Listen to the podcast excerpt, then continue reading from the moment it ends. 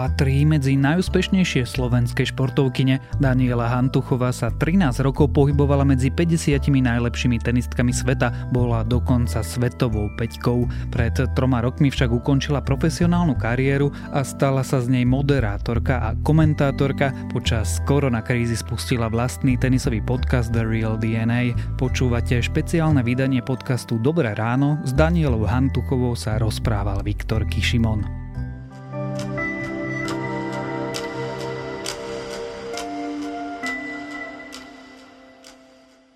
Ty si pred troma rokmi ukončila svoju kariéru. Nie. V tento deň? No, úplne v tento deň. Nie, nie ale v júni. Áno. Aké no, to boli tie tri roky? To už sú tri roky? Uh-huh. Nie. Wow. No tak vieš, ja mám pocit, že sú to tri mesiace. Čože? Um, wow. Tak to si mi prvýkrát ty takto teraz že zanalizoval. Vieš čo? Úžasné. Naozaj. Boli tieto 3 roky lepšie ako tých predchádzajúcich 20 rokov na tenisovom dvorci? To určite nie, to by som sa rúhala, kebyže niečo také poviem, pretože to, čo mi dal tenis, samozrejme je vo mne do konca života a som vďačná za každú jednu sekundu, ktorú, ktorú som prežila hraním tenisu, žitím pre ten tenis a všetko, čo som tomu podrobila.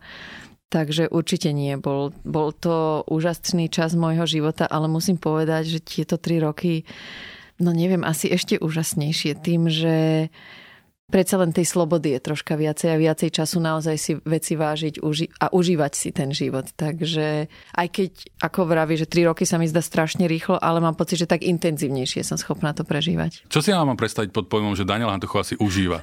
Takže asi maká ešte viacej, ako keď som hrála ten tenis, pretože prišlo to tak všetko nečakania a vlastne v deň, keď som oznámila ukončenie vo Wimbledone, tak naozaj, že z, tých, z tej istej cesty do, do štúdia, kde som teda oznamovala, že končím pre média, tak som išla do ďalšieho štúdia a vlastne začala túto novú kariéru, ktorú absolútne som si neplánovala, ne, vôbec som sa nevidela. Teda bola som zvyknutá na, samozrejme na tie kamery média, ale že teda to príde takto, že hneď, že ani nie zo dňa na deň, ale v ten istý deň, tak to bolo úžasné. Nesmierne si to vážim, lebo ma to úplne rovnako naplňa a možno aj viacej rovnako minimálne ako ten tenis. Takže si to veľmi vážim, túto prácu v televízii a, a naozaj si to užívam. K tomu sa ešte určite vrátime. Ako dlho zrelo to rozhodnutie skončiť? Predsa len niektorí športovci strašne dlho váhajú, potom preváhajú v ten pravý moment.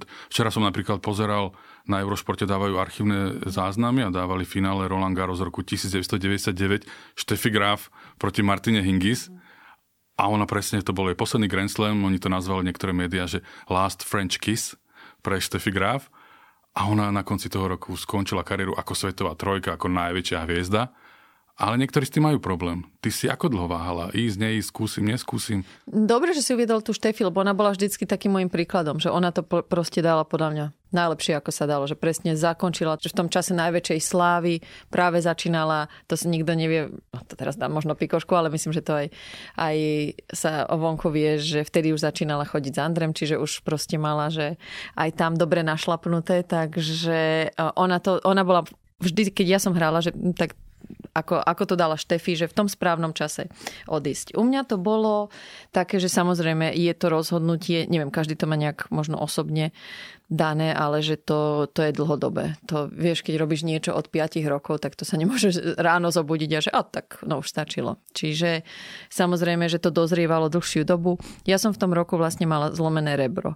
A to je také zranenie, kedy naozaj prvýkrát v živote od tých 5 rokov, že som naozaj nemohla nič robiť lebo pri rebre nemôžeš nič. Zrovna teraz som ho mala zase. No a teda som mala prvýkrát v živote čas robiť iné veci, konečne sa naozaj že stretávať s kamarátmi a mať teda toho viacej času pre seba a tak sa mi to nejak začalo páčiť. Ale snažila som sa to stále odblokovať, tieto pocity a robila som teda poctivú rehabilitáciu, kondičnú prípravu, teda, že sa akože vrátim naspäť. Do toho prišlo samozrejme aj rameno, e, ktoré už som mala niekoľko rokov, že v hroznom stave. No a tie emócie toho, že teda páči sa mi už aj ten iný život, začali viac a viac prevládať. Tak som si to tak nejak začala vo vnútri analyzovať a potom si pamätám, bolo zrovna Roland Garros, bola som zranená ešte stále, ale už som bola akože v posilovni a teda sme makali na to, aby som sa vrátila. Ja som sa pozrela na ten turnaj a už som tam nechcela byť. A to bol taký okamih, že aha, OK, ale ešte stále som teda bojovala myslou, že nie, nie, nie, však ja akože ešte stále chcem hrať. Ale potom nejak teda, aby som to skrátila, boli to týždne aj mesiace, že pokiaľ som teda ja vnútorne rozhodla sa teda, že skončím, ale potom ešte stále som si to nechávala nejaký čas, že úplne pre seba, predtým, ako som to povedala najbližším. Mhm. Akú rolu zohrávalo to, že už tých posledných mesiacoch aj chýbali úspechy, že už si skôr vypadávala, že predsa len športovec asi potrebuje, je to tá droga vyťaziť a tešiť sa z víťazstiev, alebo v tomto prípade to nebolo tak? Vieš čo, v mojom prípade to bolo to zdravotné trápenie sa, že naozaj ja už som nemohla servovať poriadne, že to telo naozaj už odchádzalo. A čokoľvek som robila, akokoľvek profesionálne som sa snažila pripravať proste tým, že ja som išla non-stop, že ja som nemala nikdy nejaké že dlhšie prerušenie ako veľa iných hráčov, že si dalo 6 mesiacov pauzu alebo niečo také, že ja som naozaj tých 14 z tých skoro išla stále, že non-stop v jednom kruhu.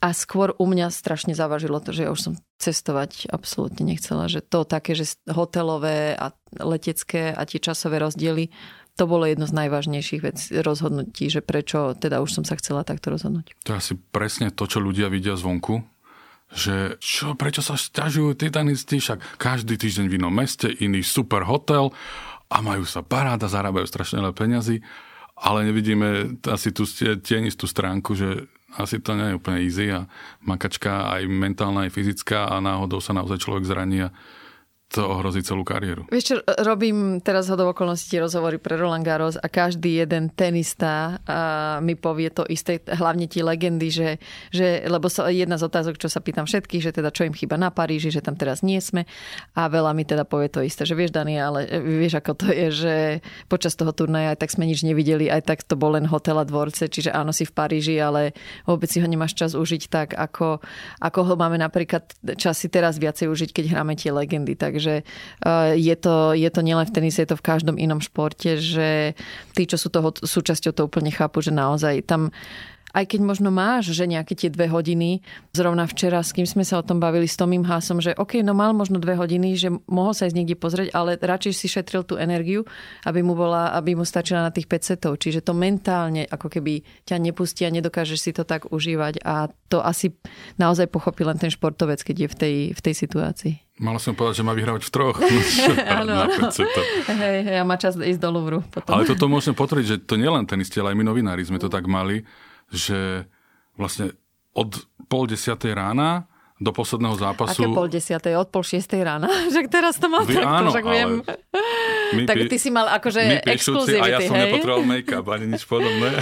Jaj, ale, no. ale naozaj, ja som videl Paríž, bol som tam pracovne trikrát a myslím, počas jedno, jednej soboty som sa otrhol, že aspoň sa prejsť na to Champs-Élysées a akože nič. Ja vravím, že teraz, ako keď robím vlastne vašu už viac robotu z tej strany, keď to vidím, tak to je ešte horšie, lebo keď si hráč, tak máš aspoň ten deň voľná, alebo si dáš tréning, že skoršie do obeda už potom akože voľno, že môžeš mať nejakú tú hodinku, ale ako keď robíš média, tak však dobre vieme, nemusím ti to hovoriť, je to...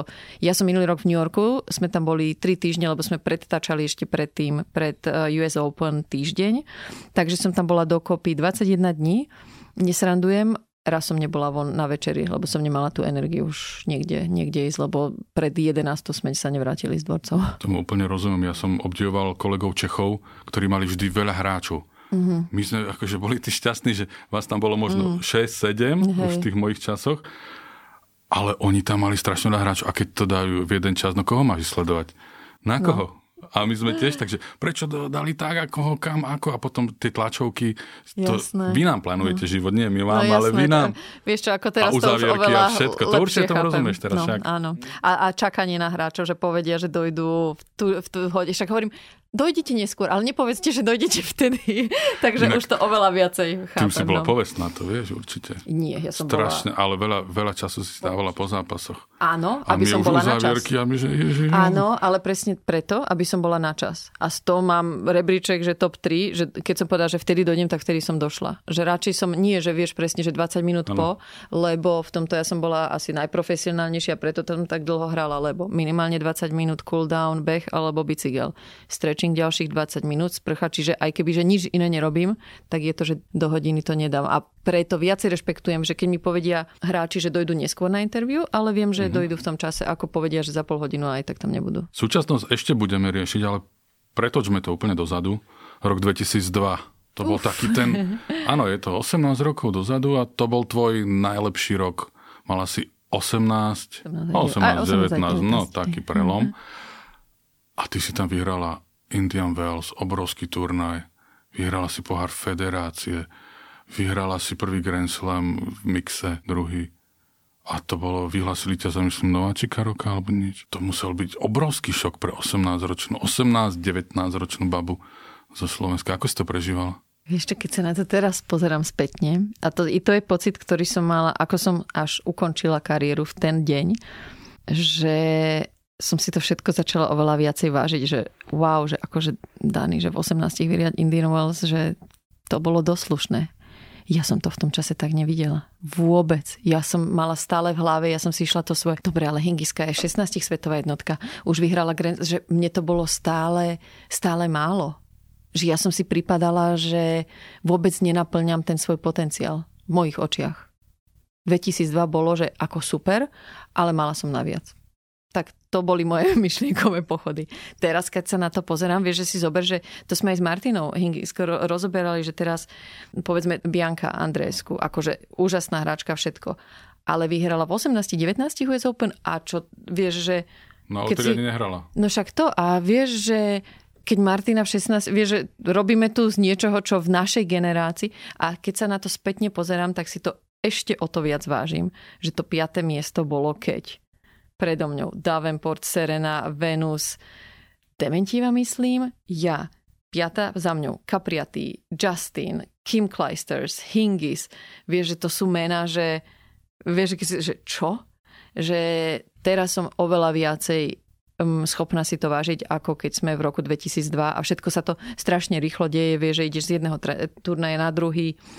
Indianel sme vyhrali, na druhý deň letíme Miami a vieš, strašne nestíhaš to všetko abs- absorbovať. Mm, tam bolo aj Fed Cup a hneď potom ste mm. leteli, myslím, na Masters? Mm, no, tak to bolo, to mi je, vieš čo, troška to ma mrzí, že nejak ako keby sa to u nás tak nejak neuznalo to, alebo nikdy to nebolo povedané, že nikto si neuvedomil, že ja som vlastne pre ten Fed Cup, čo samozrejme by som tisíckrát spravila to isté rozhodnutie, ale vlastne obetovala tie majstrovstvá sveta, pretože to bolo nemožné fyzicky. V nedelu večer sme ešte hrali na Kanárskych ostrovoch. Ja som celú, celú, však sme nespali nič, um, pondelok celý letela, v útorok som hrala v Los Angeles. Majstrovstvá sveta, na ktoré som bojovala celý rok, vlastne aby som sa na to kvalifikovala aj v dvojhre, aj v štvorhre ako jediná hráčka.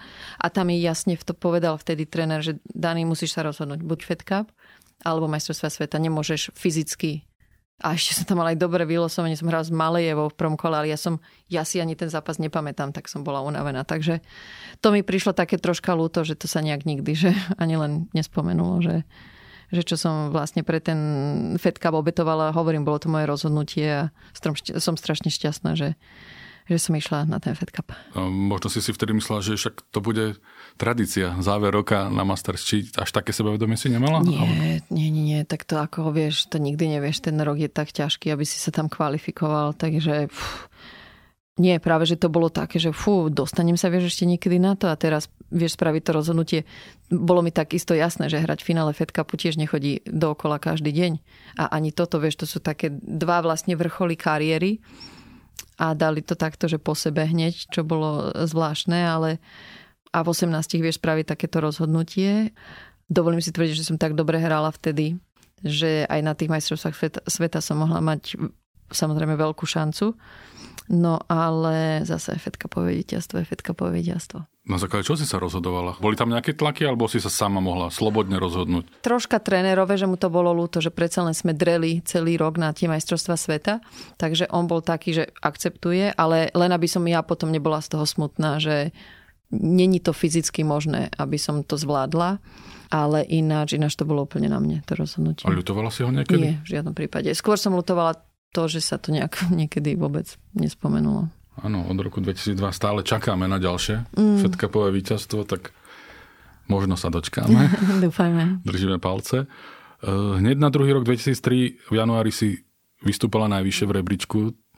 Bolo to ťažké obhajovať toľko bodov, alebo ten rok 2002 ťa totálne zomlel? Bolo to samozrejme veľmi ťažké, hlavne v tej mojej hlavičke perfekcionizmu, kedy som mala tak vysoké nároky na seba a ešte to okolie. A tam uh, som si to prestala užívať v zmysle, že aj tak vonka som cítila hrozné tlaky aj z médií. Vieš, že dovtedy to bolo, že vyhrala som zápas, tešíme sa všetci, vieš, aj na Slovensku podpora a zrazu tretie kolo, štvrté kolo, štvrť finále, ešte stále nič, lebo to bola samozrejmosť. Ja, že halo, vieš, že už sa tu nikto prestáva, vieš, že ako keby to bola samozrejmosť hrať štvrť finále, semifinále a to mi prišlo také strašne ťažké pre mňa zvládať, že OK, tak toto už je teraz samozrejme, že ja som si to prestala vážiť a mala som pocit, že aj, aj všetci dookola som si začala dávať ešte viacej väčšie nároky na seba a prestala som si to užívať a to myslím si, že v akejkoľvek robote potom aj tie výsledky už nie sú také dobré. Akú veľkú rolu zohralo v tom roku 2003 to, že sa stalo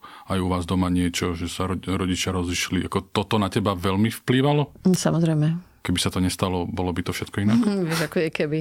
Ja som veľmi zastanca toho názoru, že všetko sa deje pre, pre niečo a bola to pre mňa a naozaj e, skúsenosť, ktorá, ktorá mi dala veľmi veľa do života, z ktorej som sa veľa vecí naučila, poučila a pre niečo sa to tak stalo, takže vieš čo, že k tomu toľko keby, keby, že vieš, idem cez to všetko e, počas tej kariéry, keby semifinále Austrálie. Keby, neviem, už to mám tak za sebou, že ani, ani to už neriešim. Priznám sa, že my novinári sme ťa vnímali ako takú chladnú bytosť, pretože s tebou sa bolo veľmi ťažké skontaktovať. Držala si si veľký odstup. Prečo to tak bolo? Poprvé, tých, uh, som dobre vieš, tých požiadaviek bolo strašne veľa. Čiže ja som ani nebola tá, čo to rozhodovala. Čiže v tom čase som bola bavíme sa o tom 18-19, čiže to som IMG, čiže agent triedil. A išli sme, vieš, ESPN, Eurosport, japonské a bla bla bla. Čiže už len to bolo, že toho času bolo strašne málo. Druhá vec, môj perfekcionizmus, že ja som naozaj Samozrejme, teraz, keď som na opačnej strane, tak chápem tú dôležitosť tých médií, obzvlášť teraz ešte viacej. A to sme sa bavili aj s Tomým Hásom minule, alebo riaditeľ turnaja, že ako sa na to teraz ináč pozeráme proste moja hlava bola nastavená všetko do toho tenisu. A to, čo ja som odmietala za ponuky, tak agent nechápal, hej. Čiže či ste to boli vy, či ste to boli exibície. Lebo opäť, proste ja som chcela, že keď skončím s kariérou, tak proste chcem mať pocit, že som dala do toho všetko tenisového a čo najmenej času míňať na ostatné. Čiže fotenia, no len keď to bolo, že naozaj, že GQ alebo čo to bolo, Sports Illustrated. Všetko ostatné išlo bokom. Čiže môj agent som mňa šalel. Asi aj vy. Chápem to. Viem sa do toho vžiť. Ale neviem, no proste, keď som skončila s kariérou, naozaj viem, že som dala do toho všetko. Poznajúc teraz tú druhú stránku veci, áno, mohla som možno občas nie toľko trénovať a viac si sa tomuto venovať, ale proste bola to moja mm, osobnosť. No.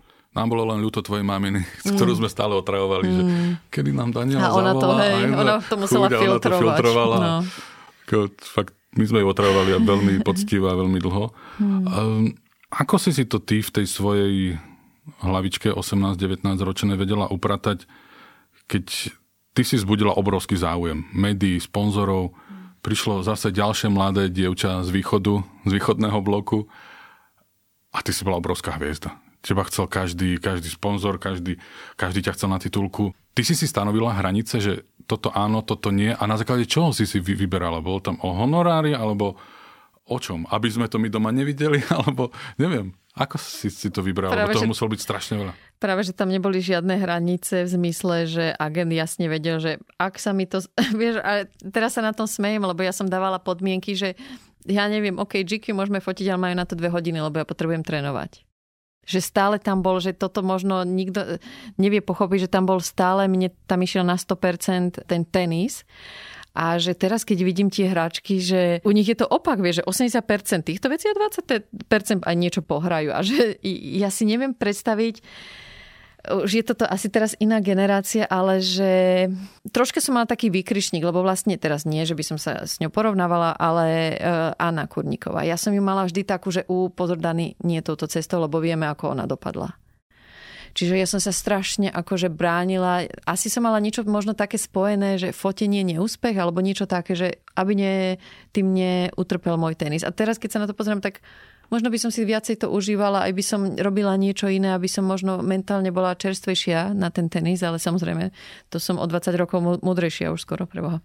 A, tak dlho, čiže tá, tá hranica, ako by som to povedala, že no Mala som jasne tréningový plán nastavený a keď sa zmestili že jeden deň som mala voľno a v týchto časových hodinách na niečo a agent to dokázal spojiť, že som bola povedzme už také, že som mala niekde letieť, tak to vedel, že to bez šance, že to ani, ani sa na to nepozriem. Ako možno raz by som mohla povedať, že čo som ja všetko dokázala odmietnúť.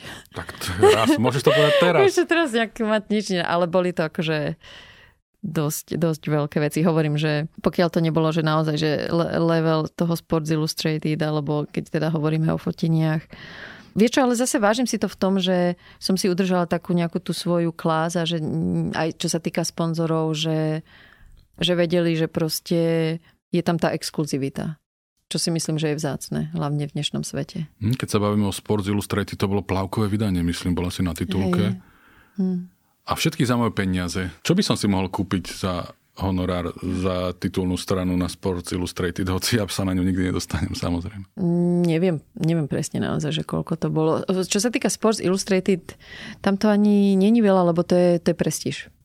Ďaka tomu potom dostaneš tých sponzorov, lebo kto sa s tým môže pochváliť. Čiže tam ide o to a hlavne ešte, že nie, tam je to naozaj Sports Illustrated, ESPN, to sú veci, čo sú skôr o prestíži, než, než o tých honorároch. Mm. Čo by si dnes ako skúsená osoba, aj hráčka, aj žena, poradila tej krátkovlasej mladej 18-ročnej dievčine, ktorá tam sa strašne tešila z víťazstva na Indian Wells.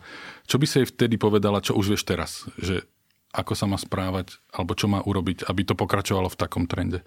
Jak som ti povedala, viacej si užívať to viacej si vážiť, čo dosahuje a že to není normálne a že je naozaj vynimočná a že je naozaj piata na svete, lebo ja keď som sa pozrela na ten rebríček, ja som tomu neverila. Takže mať väčšie sebavedomie a viac si veriť. To ti chýbalo, aby si išla vyššie? Jasné.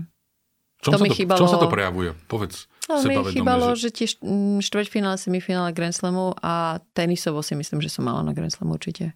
Jediný, kto ako um, Serena samozrejme silou, ale ináč je, asi no, to by som jej prvé povedala, viac si veriť. No ak by som mal dceru, tak chcem, aby hrala ako ty. Mm. To bolo krásne, tie údery. A pamätám si na... Ty si bola vlastne prvou Slovenkou, ktorá sa dostala do semifinále Grand Slamového turnaja. Mm. Australian Open. Koľko? 2008 myslím? Hej.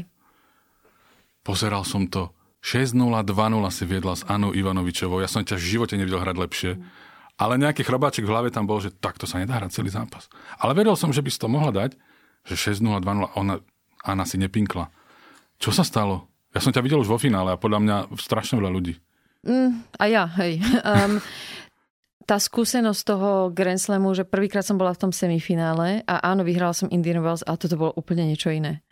Ja si pamätám, noc predtým ja som nespala, lebo prvýkrát som konečne nehral proti Williamskám, že som mala Radvansku v štvrťfinále, čiže konečne to prvé semifinále a ja som bola nenormálne nervózna, že, lebo som vedela aj, že Šarabka nehra dobre, že to není len semifinále, že to je, už, už asi som bola moc vpredu, že proste, že mám tu šancu, lebo ako si vravel, namakaná som bola fyzicky, tenisovo a že som si s tou Anou robila, čo som chcela. Ono je to niekedy zvláštne, ale aj veľa tenistov povie, že niekedy je lepšie vyhrať ten set 6-1 alebo 6-2. Vieš, že to bolo tak tak super, že zrazu 6-0, 2-0, ona ma breakla a ja som myslela, že je po zápase. Vieš, že to išlo tak mega dobre, že ja som pozerala aj na trénera, že čo sa deje, že to môžem, ja som sa strašne zlákla, že to môže ísť takto ľahko, lebo však ja som si z nej robila srandu na tom dvorci. Takže taký šport. No ešte v treťom sete som tam mala nejaké šance, myslím 3-3 v treťom. Ten Grand Slam ma asi najviac mrzel, lebo to nebolo len to semi, ale ako som hrala, vedela som, že to mohol byť celý turnaj. Máš viacero takýchto zápasov, ktoré ťa mátajú? Lebo ako to opisuješ, ako keby si to hrala včera alebo dnes ráno. Vieš čo, tak ja neviem, teraz keď som s, Kuertenom robila rozhovor, tak ten mi tak opísal finále, že ja som mala pocit, že ho hrajem, že som sa začala potiť. A on presne toto, on tam mal nejakých, že to keď druhýkrát vyhral, že 16 meč bolo a tiež, že čo mu išlo v hlave, že toto keď prehrá, tak do konca života, že proste to sa z toho nedá. Čiže ja neviem, asi my to tak sa vieme do toho dať, že ako keby sme to hrali, ale pravdu povedať, teraz to už absolútne neriešim. Určite boli nejaké ešte iné, ale neviem, ako ono je to sranda, ale tá tenisová pamäť nejak vyprchá, že aj keď sa mňa spýta, že pamätáš si, keď si hrala s to, teraz som robila s Karolinou Pliš, Pliškovou, ja som si nepamätala, že, mne si to, že naozaj, že už to mám nejak tak, že musím, musím loviť v tej pamäti. Čo vy prežívate v tej hlave? Lebo keď tu prečasom sedela Dominika, tak presne spomínala, že tiež meč bol alebo odvracanie niečo a že mala takú že dobrú Dominiku v hlave a zlú Dominiku v hlave, že absolútny boj. Ty si to mala tiež takto, že zlá Dani, dobrá Dani, alebo ustrachaná a sebavedomá Dani, že a teraz len nedá dvojchybu, alebo že a teraz jej dám ESO, alebo len teraz nepokaziť, lebo to je úspech, alebo ako... Zase boli, boli boje v hlave? Však to hovoril vždy Darren Cahill, že hlavne tenis je taký šport, že 90% tráviš tým, že sa rozprávaš sám so sebou, lebo si tam sám a tých 10% je, keď sa hrajú tie výmeny. Čiže je jasné, že tam sú akože zaujímavé rozhovory to uh, sám so sebou, však to sa vždy smejeme, že kebyže niekedy um, vieš, dajú titulky, že čo ti ide hlavou, tak to by asi až po 12. vysielali. Um, neviem, no je to zaujímavé, tá, tá mysel športovca celkovo a myslím si, že to nie je len tenis a nielen boli, že že je to ten taký neustály, ja by som nepovedala, že boj, akceptovanie tej situácie. Myslím si, že pre šport celkovo taká tá emocia, čo nám každému vyskakuje, taká tá neistota, že nikdy nevieš. Že vieš, že čo bude ďalej. Preto my sme mimo športovisk niekedy, vieš, čo si nás robia ľudia srandu, že nie, že poverčiví, ale máme radi svoje veci, reštaurácia, preto, aby sme mali aspoň v niečom nejakú istotu, keďže v tom našom zamestnaní Nikdy nevieš. Keď som spomínal, že my sme ťa vnímali ako takú ľadovú kráľovnú, tak naozaj veľmi ma zaujal ten dokument, ktorý si točila s Jarkou mm. Lajčákovou, Hargašou a to som čumel. To bolo pre RTVS a tam sa ukázala úplne iná Daniela. Až normálne, ty si mala slzy v očiach, ja som tých mal na krajičku, lebo to bola iná Daniela. Ty si sa prvýkrát možno tak otvorila. Jasné, že by si to nám, novinárom, obyčajným športom v živote nepovedala. Išlo aj o to, že kto je Jarka, ste už kamarátky, že nie, že ako sa ti premienil ten breakball, ale bavili ste sa normálne. Ako sa ti to točilo, alebo ten, vlastne ten celkový dojem z toho dokumentu, ty si ho videla? Mhm, jasné. A čo si o tom myslíš? A vieš, čo by som nepovedala, že to je iná Danila, že to som ja. Ale nebol počas te, e, mojej kariéry tenisovej nebol asi ten správny čas, nebola som ready sa na to otvoriť, pretože, ako som hovorila, tá hlava moja bola stále zaneprázdnená tým tenisom, čiže to, čo ľudia videli, to som naozaj ja. A preto mne bolo veľmi ľúto, keď sa o mne hovorilo ako o ľadovej kráľovne, pretože aj doma všetci vedia, že sme tak nazvali, že čo. Ale je mi jasné, že že asi návonok to tak vyzeralo, ale som rada teda, že Jarka ma s tým oslovila, teda, že, že ľudia videli, ako naozaj som. Ten modrý kostolík? Hmm. Hmm. Stále. Áno, áno. je to láska na celý život? No jasné. akože je to moje detstvo, je to všetko. Teraz, keď som tu, tak um, veľmi často trávim čas dookola, lebo je to moja babička, je to moje detstvo, je to moja rodina, je to, neviem, je to taký symbol všetkého symbol. Neviem, je to také, ako samozrejme máme Tatry, máme veľa krásnych miest, ale pre mňa aj celkovo, že symbol domova, symbol Slovenska je asi že nie, kebyže to mám že materiálovo predstaviť, tak je to ten modrý kostolík. A tam ste veľmi ľudsky riešili, že vlastne ty nemáš spolužiakov, ty nemáš partiu z detstva, ty nemáš vlastne kamarátstva, ktoré sa roky budovali. Ako tým vie človek fungovať? Lebo ja si to neviem predstaviť napríklad. A vieš čo, že počas toho, tej kariéry to ani neriešiš, lebo áno, je ti občas smutno, ale už ide zase niekde inde. Viac to pociťuje, že keď som mala že nejaký čas, že som mohla byť doma, čo teda bolo samozrejme veľmi málo. Keď už začne príprava, tak si tak unavený, že vôbec neriešiš. A som strašne vďačná za to, ako som si našla úžasné kamarátstvo. Ani nie, že našla, našli sme sa po kariére. Takže mám naozaj taký kruh kamarátov, ktoré si nesmierne vážim je nám spolu dobre, strašná sranda a možno čo som nemala, keď som teda hrala tenis, tak za tie tých pár, 2-3 roky som si vybudovala tak hlboké vzťahy, že, že už sa ani nepozerám spätne, že tak áno, samozrejme škola, to boli len skúšky, čiže bolo to, ako to bolo. Ako som veľakrát povedala, ja som si to vybrala a tá cesta samozrejme znamená aj to, že toho času človek veľ, veľmi veľa trávi sám. A o to som vďačnejšia teraz za tie kamarátstva, ktoré mám nielen tu, ale aj musím povedať, a to veľmi pociťujem teraz na mojej práci z toho tenisového sveta. A nenormálne to cítim, keď ja robím rozhovory, či už pre môj podcast, alebo pre mm, televízne stanice, že je tam úžasná dôvera a tí hráči sa mi krásne vedia tiež otvoriť. Ja ti strašne závidím, lebo ty máš obrovskú výhodu, že teba každý pozná. A že ty keď niečo povieš, tak oni vedia, že ty si to zažila všetko, na čo sa ich pýtaš. A na nás sa tak väčšinou pozerajú, že no čo ty novinár, v živote si to nezažil, ani nevieš zahrať ten forehand, ani backhand. Ty sa rozprávaš s najväčšími hviezdami a oni ti normálne odpovedajú a vy sa bavíte ako kamaráti, pritom si novinárka, to má byť niečo iné, musíš byť niekde, nejaký odstup, ale aké ťažké je u teba si držať možno ten odstup, alebo, alebo si ho nechceš držať, že to je tvoja cesta, že ty si jedna z nich, že nie si na tom druhom brehu úplne, že si jedna z nich? Absolútne nie som novinárka, pretože na to by som musela mať vysokoškolskú diplomáciu. um, takže vôbec by som sa nikdy neodvážila tak seba oslovovať. Je to vyslovene o kamarátstve a že máme spolu krásny rozhovor pokec ani to nenazývam interview, je to naozaj, že, že sa spolu rozprávame a je to to, prečo si ma tie stanice zamestnávajú. Pretože vedia, že tá moja dôvera medzi, s tými hráčmi je práve o tom, že ma ne, nepovažujú a nikdy nechcem, aby ma považovali za, za niekoho iného ako ich, ako ich kamarátov. Čiže asi sa neopýtaš niečo negatívne? po zápase niekoho? Či, o, alebo máš tú odvahu? Že... Jasné, že áno. A ja si myslím, že je to strašne o úprimnosti a dôvere a Samozrejme, keď cítim, že nie daní, že o tomto sa nechcem teraz baviť, tak nejdem tou cestou. Proste to viem vycítiť a aj viem vycítiť, že čo sa spýtať, čo nie, že asi tým, ako si hovoril, že tým, že som si to prežila, no tak a hneď viem, keď si oproti mne sadnú, že v akej situácii sú, keďže sa tak hĺbšie poznáme, či sa aj niekde ponáhľajú, alebo viem, že niekedy mi dajú pol hodinu, niekedy hodinu. Teraz s Googom sme hodinu a pol rozprávali, že vždy sa, vždy sa snažím ja ísť, nechať ich, aby ma viedli. Pretože ja si vážim ich čas. Čiže to si myslím, že je asi také najdôležitejšie a je úplne jedno, či to robí novinár, či to robí športovec, že proste nechať ich, čo oni chcú povedať, lebo je toho toľko veľa, že či Roger začne rozprávať o tom, ako upiesť koláč, alebo o tom, ako hral forehand, je to jedno, pretože je to Roger. A bude aj s Rogerom nejaký rozhovor? No už bol. A... Ale podcast. Podcast. Real DNA. Vieš, ako pravdu z takýchto veľkých si nechávam, že na neskôr.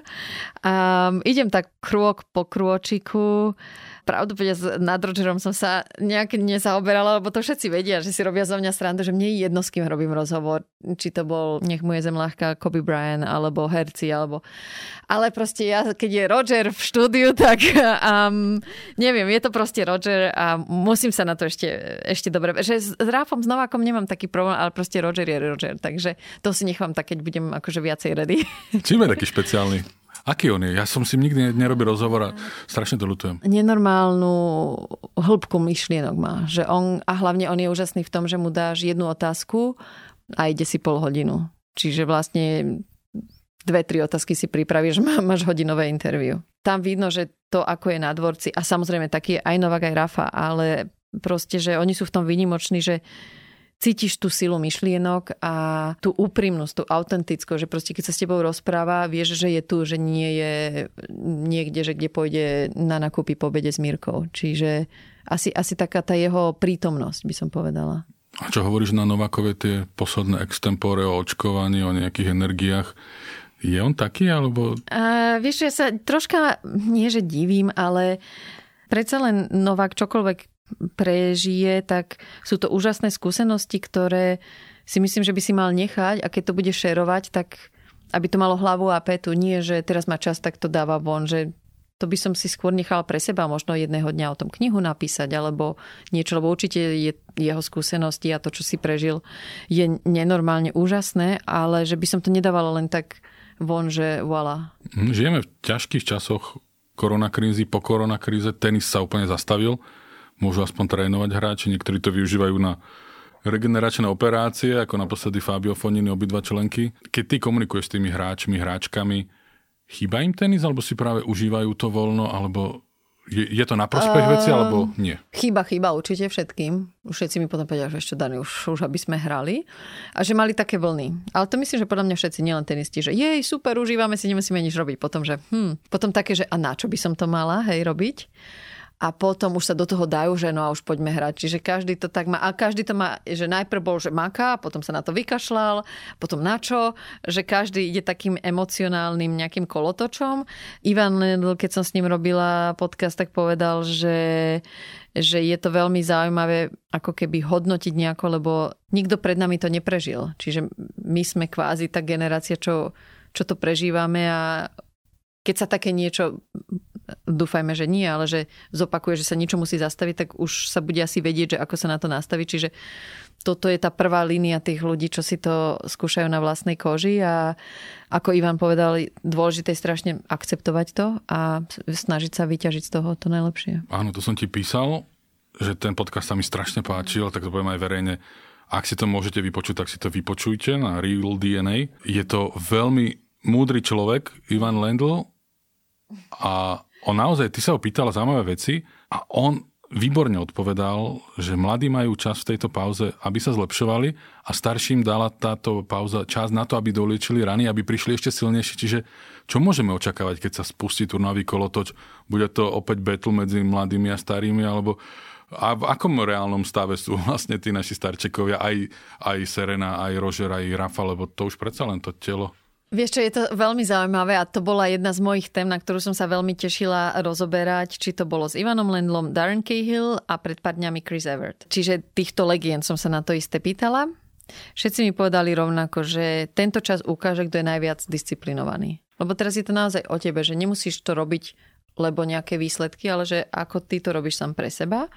Zhodli sme sa, že asi tým, teraz aby sa neurazili starším, to dá ešte dlhšiu kariéru, lebo majú čas si oddychnúť. Moja otázka jediná bola, že či sa nestane niečo ako v mojom prípade, že mne už bolo tak dobré, že už, už, som, už sa mi, nech, nie že nechcelo, ale už, už mi bolo dobre v tomto novom že záleží, ako dlho to bude trvať, že možno aj Roger si povie, no tak viete čo, mne už je takto dobré, na čo, hej.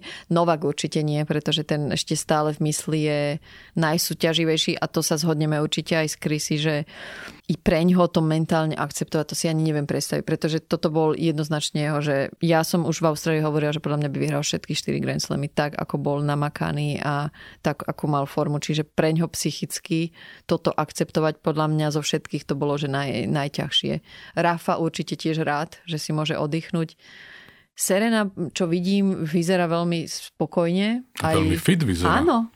A to môže byť pre ňu veľké plus, že že sa troška zľahčí a možno to jej telo nebude musieť mať taký záhul na tie kolena a toto, že to je si myslím, že môže pomôcť v predlžení kariéry. Čiže bude to veľmi zaujímavé pozorovať. Ja si myslím, že tá staršia generácia sa aj s tým celkovo vie oveľa lepšie vysporiadať. Samozrejme aj to, že sú finančne úplne niekde inde a že nemusia riešiť tieto veci, čo je veľmi ťažké pre tých povedzme hráčov 100 a nižšie to je naozaj veľmi, veľmi ťažká situácia momentálne. V tých časoch, keď ty si bola úplne na vrchole, nebol žiaden Instagram, neviem, či bol Facebook, to neviem, či sme až tak ďaleko. Počkaj, počkaj, bol, bol. Instagram a, uh, no keď som končil, nemohol. ja nie, no vtedy no. nie našťastie. Hej, hej, ale... A Facebook sa rozbiehal, predpokladám, uh-huh. neviem už presne. A presne tí starší hráči, alebo tí bývalí hráči o tých dnešných mladých hviezdách hovoria, že nemajú úplne že fokus. Preto mne napríklad chýba u tých hráčov aj hráčkach nejaká konštanta, konštantný výsledok. Ostaňme v ženskom tenise naozaj tá Bianca Andresku, ostatné mladé, jeden výsledok Naomi Osaka a potom ona pol roka nevyhrá zápas alebo niečo. Ako to vnímaš ty, že prečo to tak je, že naozaj ten okolitý svet, tá reklama, možno tie peniaze tak pohltili alebo odklonili od toho pôvodného cieľa, ktorý bol, predpokladám, čo najviac víťazstiev a titulov. Je to tak? Úplne. Sú inde? Tak si to, ako si to povedal, tak to je um, sústredenosť. Si zober, že ale to je sústredenosť nielen celková toho konceptu, OK, začala som hrať, lebo chcem vyhrávať, chcem byť najlepšia, ale keď si to roz, zoberieš aj na drobné, počas dňa, Vieš, to je, že pol hodinu trénujú a už Instagram. Hodinu trénujú a už Instagram. Čiže ako sa môžeš len v zápase sústrediť 3 hodiny, keď po hodine si zvyknutý svoju, vieš, že oni nedokážu bez tých mobilov. To bolo úžasné, my máme štúdiu na US Open pre Amazon tak, že sme rovno za tréningovými dvorcami a my, sme, my sa na tom smejeme, že hlavne baby, chalani nie. A to je ten rozdiel. Roger, že by niekedy mal mobil na dvorci, alebo minulý rok sme to riešili v štúdiu Wimbledon a ako je ten posledný deň, keď máš že tréning, že si môžeš ísť zahrať na dvorce, vieš, tá pol hodina. No tak to bolo jedno selfiečko za druhým na Instagramoch, že aha, tak tu som vo ja pozerám na to, tak trénujú? Alebo vieš, že to je až že neuveriteľné, ale tam je vidno ten rozdiel, keď máš, ja neviem, trénera ala Ivan Lendl, no tak si nedovolíš vyťahnuť ten mobil z vákov. Čiže tam si myslím, že robia tí tréneri nie moc dobrú robotu v tom, že akože selfiečko z dvorca, akože z tréningového? Čo ste sa... treba krmiť. To je, to no. jedno, ale potom ako vravíš, potom prečo, prečo sa hrá ten tenis a potom to vidno na tých výsledkoch. Je niekto, kto sa ti páči v tom ženskom tenise, že naozaj, že sa rada na ňu pozeráš, Nemusí to byť úplne top hráčka, ale že máš nejakú obľúbenkyňu. Vieš čo, musím povedať, že eh, Karolínu Pliškovú, akože to je proste taký flegmatik a proste taká pohodička, ale zároveň tak, e, taká tá je ľahkosť, servis úžasný, technický, neviem, proste tak, tak pokojne sa na ňu... Vieš, že nebudeš nervózny, keď sa, keď sa pozeráš na jej zápas. Um, koho tam máme? No samozrejme, tak e, Roger Rafa, Novak, to ani nemusíme spomínať. Ja osobne tým, že takto zrovna pred rokom som s ňou absolvovala nádhernú exibíciu v Rumunsku. Tam som pochopila, že čo za hviezdu je, tak um, Simona Halep. S ňou som aj veľmi rada trénovala, aj keď sme hrali zápasy, lebo to je, na, to je naozaj že tenistka. Ty máš Instagram, aj ho pravidelne zásobuješ a v poslednom čase nejak veľa varíš. Áno, Čo veľa varím, tak uh, však myslím, že v tejto dobe každý začal robiť veci. Ja vravím, že táto doba nám konečne dala čas robiť veci, ktoré sme vždy chceli robiť. Takže ma to hrozne baví, naplňa. Neviem, je mi pri tom dobre a tým, že celý život vieš stále na hoteloch, kuchyňa, keď tak maximálne počas Wimbledonu bola. Takže si to veľmi užívam, veľmi ma to baví. A neviem, nejak som sa v tom našla. A to sa niečo chystá, alebo to je len taká zábava? Aj sa niečo chystá. Aj sa niečo chystá. Mm, budeme. Ja som sa tešil na tie palacinky, že donesieš, no, ale tak, ne, Juj, tak si mal povedať. Nevyšlo to. Boli dneska ráno, boli. Čo bude ďalej? Ty budeš robiť stále tie rozhovory, od teba. Je záujem, však robíš pre koľko tých spoločností si minulo hovorila, aj som dorátať nevedel, 5? Amazon, to je hlavne, môj najhlavnejší zamestnávateľ, ak sa to dá tak povedať, a vlastne najlukratívnejšia robota. A popri tom Fox Sports, um, Tennis Channel, Channel 9 prvýkrát v Austrálii, čo som bola veľmi poctená, lebo to bol vždycky môj sen. Je zaujímavé, vieš aj porovnávať, ako každá kultúra ináč funguje, iné pravidlá, hlavne keď sa komentuje. No, povedz o nich trošku. Aké? No, Anglicko máš, že nesmieš počas výmeny nič už ako náhle si hráč ťuka loptičku pred servisom, už musíš dopovedať myšlienku. Channel 9, Austrália má dokonca také, že keď striedajú, tak musíš um, hlavného komentátora nechať povedať, aby oznámil stav skore. Čiže to sú také pravidlá, že, že vždy sa musíš prispôsobiť. Amerika zase oni veľmi radi kecajú, čiže tam ideš skoro freestyle. Čiže je to každá, každá kultúra, každá stanica má úplne ináč nastavené tie pravidla. To sa týka samozrejme aj v štúdiu. V Amazone je super, že si môžeme totálne hovoriť svoj názor. Čiže lebo nie sme nejak tým, že Amazon není um, závislý na nikom, čiže tam máme tú slobodu vyjadrovania sa úplnú, ale samozrejme treba vždycky akceptovať tie kultúry. Fox Sports Asia je zase úplne niečo iné. Tam oni radí skôr tak akože ako asi azijská celkovo kultúra radšej menej, ale vystižne ale s nimi sa mi tiež úžasne pracuje. Tennis Channel uh, bolo super, to keď som mala Downtown Danny Show, to bolo paráda, lebo kvázi tam som si to mohla aj už troška produkovať um, a byť kreatívna, takže... A zvládaš to prepínať? Vieš, v ktorom štúdiu práve sedíš? Vieš čo, už keď v cez ten deň ideš v tom takom švungu, tak je to v pohode. No pre mňa najväčší záhul je to, že vie všetko e, riešim v angličtine, čiže ja som večer z toho tak strašne unavená, že keď ešte na mňa niekto prehovorí po anglicky,